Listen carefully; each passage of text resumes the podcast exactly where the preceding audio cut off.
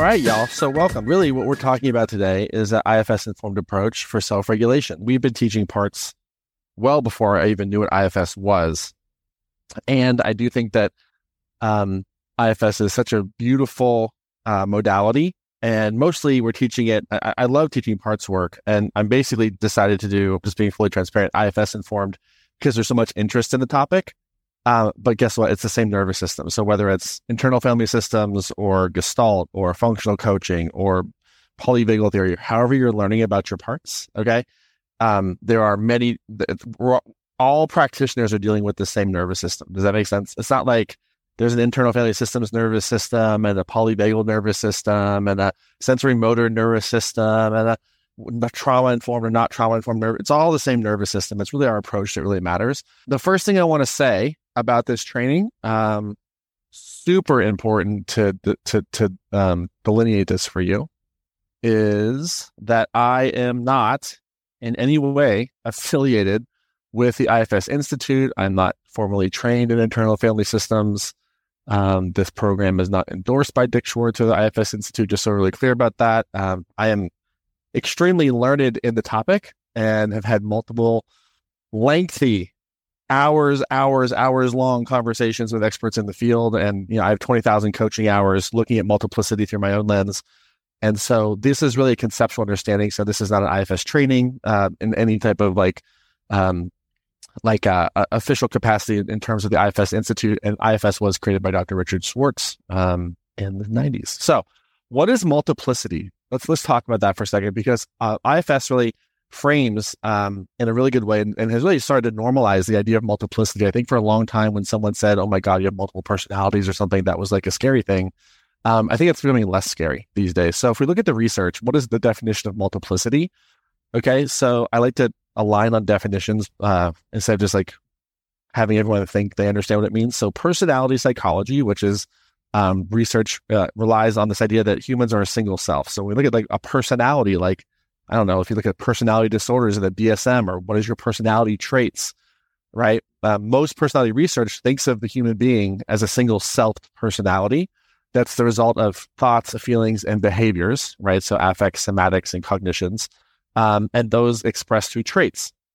People identify themselves as multiple, have a system of multiple alternative selves that share the same physical body. And so we want to understand that we all have multiplicity on a spectrum and multiplicity is on a continuum. So it's not like, oh my God, I have multiple personalities and I need to go to a medic, you know, some mental health hospital or something is wrong with me. It's like, no, you have multiple feelings throughout the day, sometimes throughout the hour, sometimes throughout the minute. Okay. And so I wanted to help you normalize this idea that multiplicity is so normal.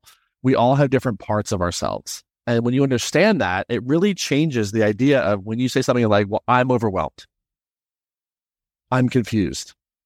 I want to make $10,000 a month. Every time you say I, you're probably speaking from a different I in there. There's different eyes. And one of the things that that's really sneaky that I've noticed over the years is that one part will ask a question and then the other part shows up for coaching. right? And it's like, okay, like let's highlight that, right? So we want to start to think about multiplicity differently, okay? We want to start to really think of multiplicity as internal physics. Okay. And Newton's third law of motion says for every action, there's an equal and opposite reaction. So as we go through life and have experiences, um, especially hurtful experiences, there's a there's a there's an there's an action. So there's a, a trauma or a wound that's created, and then there's a reaction, and a part gets created. Does that make sense? So we have neglect, and then a part gets created, or abuse, and a part gets created and then the protective part does something different. And then in response to that reaction, another part is formed in response to that part. And now all of a sudden you have this like fractal self internally. Um, and it's really interesting when you start doing parts work because as you start to access or get in touch with different parts, there's like parts that like to protect those parts. There's parts that like to pretend you don't have the parts that they're trying to protect. There's parts that get confused. There's parts that just, just it's like it's like a parts party in there, and like when you really go looking for parts, there's so many parts. there's so many parts. Okay, and there's like this one part in most smart people that needs to classify all of them, right? And it's like I don't really do that because what we're trying to do here is make it applicable to your day to day life, right? We don't need a periodic table of elements of all your parts necessarily, though that could be helpful. We want to make it applicable. And I also, as I said earlier, there are many parts approaches. These are just some of them. Okay. So we have Gestalt therapy, right? Fritz Perls transactional analysis is a wonderful parts based therapy. Neurolinguistic programming, which is a coaching modality formed in the 70s. Um, neurolinguistic programming uh, came from, uh, has roots in transa- uh, Gestalt therapy and family therapy. Like they studied Virginia Satir, who created family therapy, and they studied Gestalt and they kind of put it together into NLP, which is something that Richard Schwartz also did, something very similar to that for IFS. Um, ego state therapy, there's redecision therapy, which is uh, not that well known anymore, but a very powerful approach. There's Jungian psychology, talks about all these different aspects, anima, animus, all these things. Freudian psychology with the ego and the id and all that type of stuff. Of course, internal family systems, functional life coaching, narrative therapy, schema therapy, psychoanalytic therapy, object relations theory, um, and also polyvagal informed approaches because polyvagal theory says we have different states and states are parts. Does that make sense? Right. So there's lots of things. And even if you look back to one of the originals, Gestalt, the word Gestalt itself means something that is made of many parts and yet is somehow more or different than the combination of its parts. Right. So that's what Gestalt means. So Schwartz got his, you know, Virginia Satir uh, was one of his teachers, right, who taught family therapy. So we have internal family systems. There's the Virginia Satir perspective, right? Gestalt from Fritz Perls, which Schwartz studied. Okay, now we have parts work. So we have kind of Gestalt coming in and we have family systems kind of coming in. And we have Dick Schwartz as a young student coming in going, huh, I wonder if like what's happening outside also happens inside. Does that make sense? Does that make sense, y'all? And so what he noted was there's a thing called intrapsychic conflict, which most therapists will tell you about. The definition of intrapsychic conflict is the clash of opposing forces in the psyche uh, with like conflicting drives or wishes or different agencies or desires, right? We all have intrapsychic conflict, right? If you have internal conflict, you have intrapsychic conflict. Now, intrapsychic conflict sounds like spiritual warfare or something, but it's happening inside you, inside your mind, inside your system. Okay. Another way to think of it is ambivalence, right? So it's a simultaneous existence of contradictory feelings and attitudes, right, about something. So you could want to be with someone and want to leave them. You could want to start a business, but procrastinate, right? That's ambivalence. Some people think ambivalence is not caring. That's not what ambivalence means. Okay. So ambivalence is also like you can think of it as uncertainty or indecisiveness about a specific course of action. And guess what? As you start to move forward in your life, whether or not you're doing trauma work, you're going to meet ambivalence. Now, when we look at the lens of internal family systems, internal family systems looks at ambivalence because of the past and helps you free up the past ambivalence in the present. IFS, it, bless you, Sam. IFS is not necessarily a coaching modality that helps you move forward.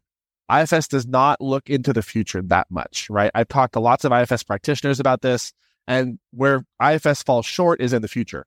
And really, if you think about coaching, like we're going to spend most of your time trying to move you forward. And if we don't address ambivalence, right, then we're, and, and ambivalence is not just thoughts, y'all. It's somatic ambivalence, emotional ambivalence, right? like body ambivalence, nervous system ambivalence, parts ambivalence, and that's inner conflict, right? And what that really is are different parts of you with different agendas. There's a part of you that wants to move forward, as a part of you is like that. I don't want to feel grief. There's a part that's mad at the part doesn't want to feel grief, right? And all of a sudden, it's like ah, who's in charge, right? So IFS says, oh, you have a feeling, that's a part. Oh, you have a thought, that's a part. Oh, you have a physical sensation, that's a part. Now, IFS was conceptualized in the 80s, and the first serious study about IFS was published um, at, in 2013. There's the PMID if you want to read it. Um, and then shortly thereafter, that study, which is a study on IFS and rheumatoid arthritis, was then presented at a trauma conference that Bessel ran, and then the rest is history.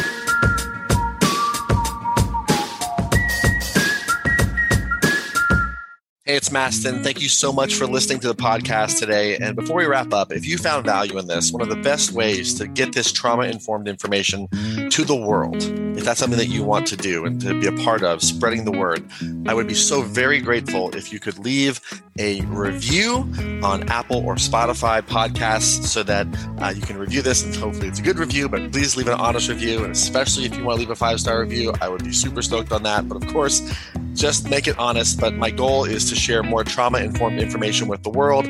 And I need your help to spread this information and reviews matter. So if you feel called to do that, would very much appreciate it. If you got value from this episode and from this podcast, would very much appreciate it.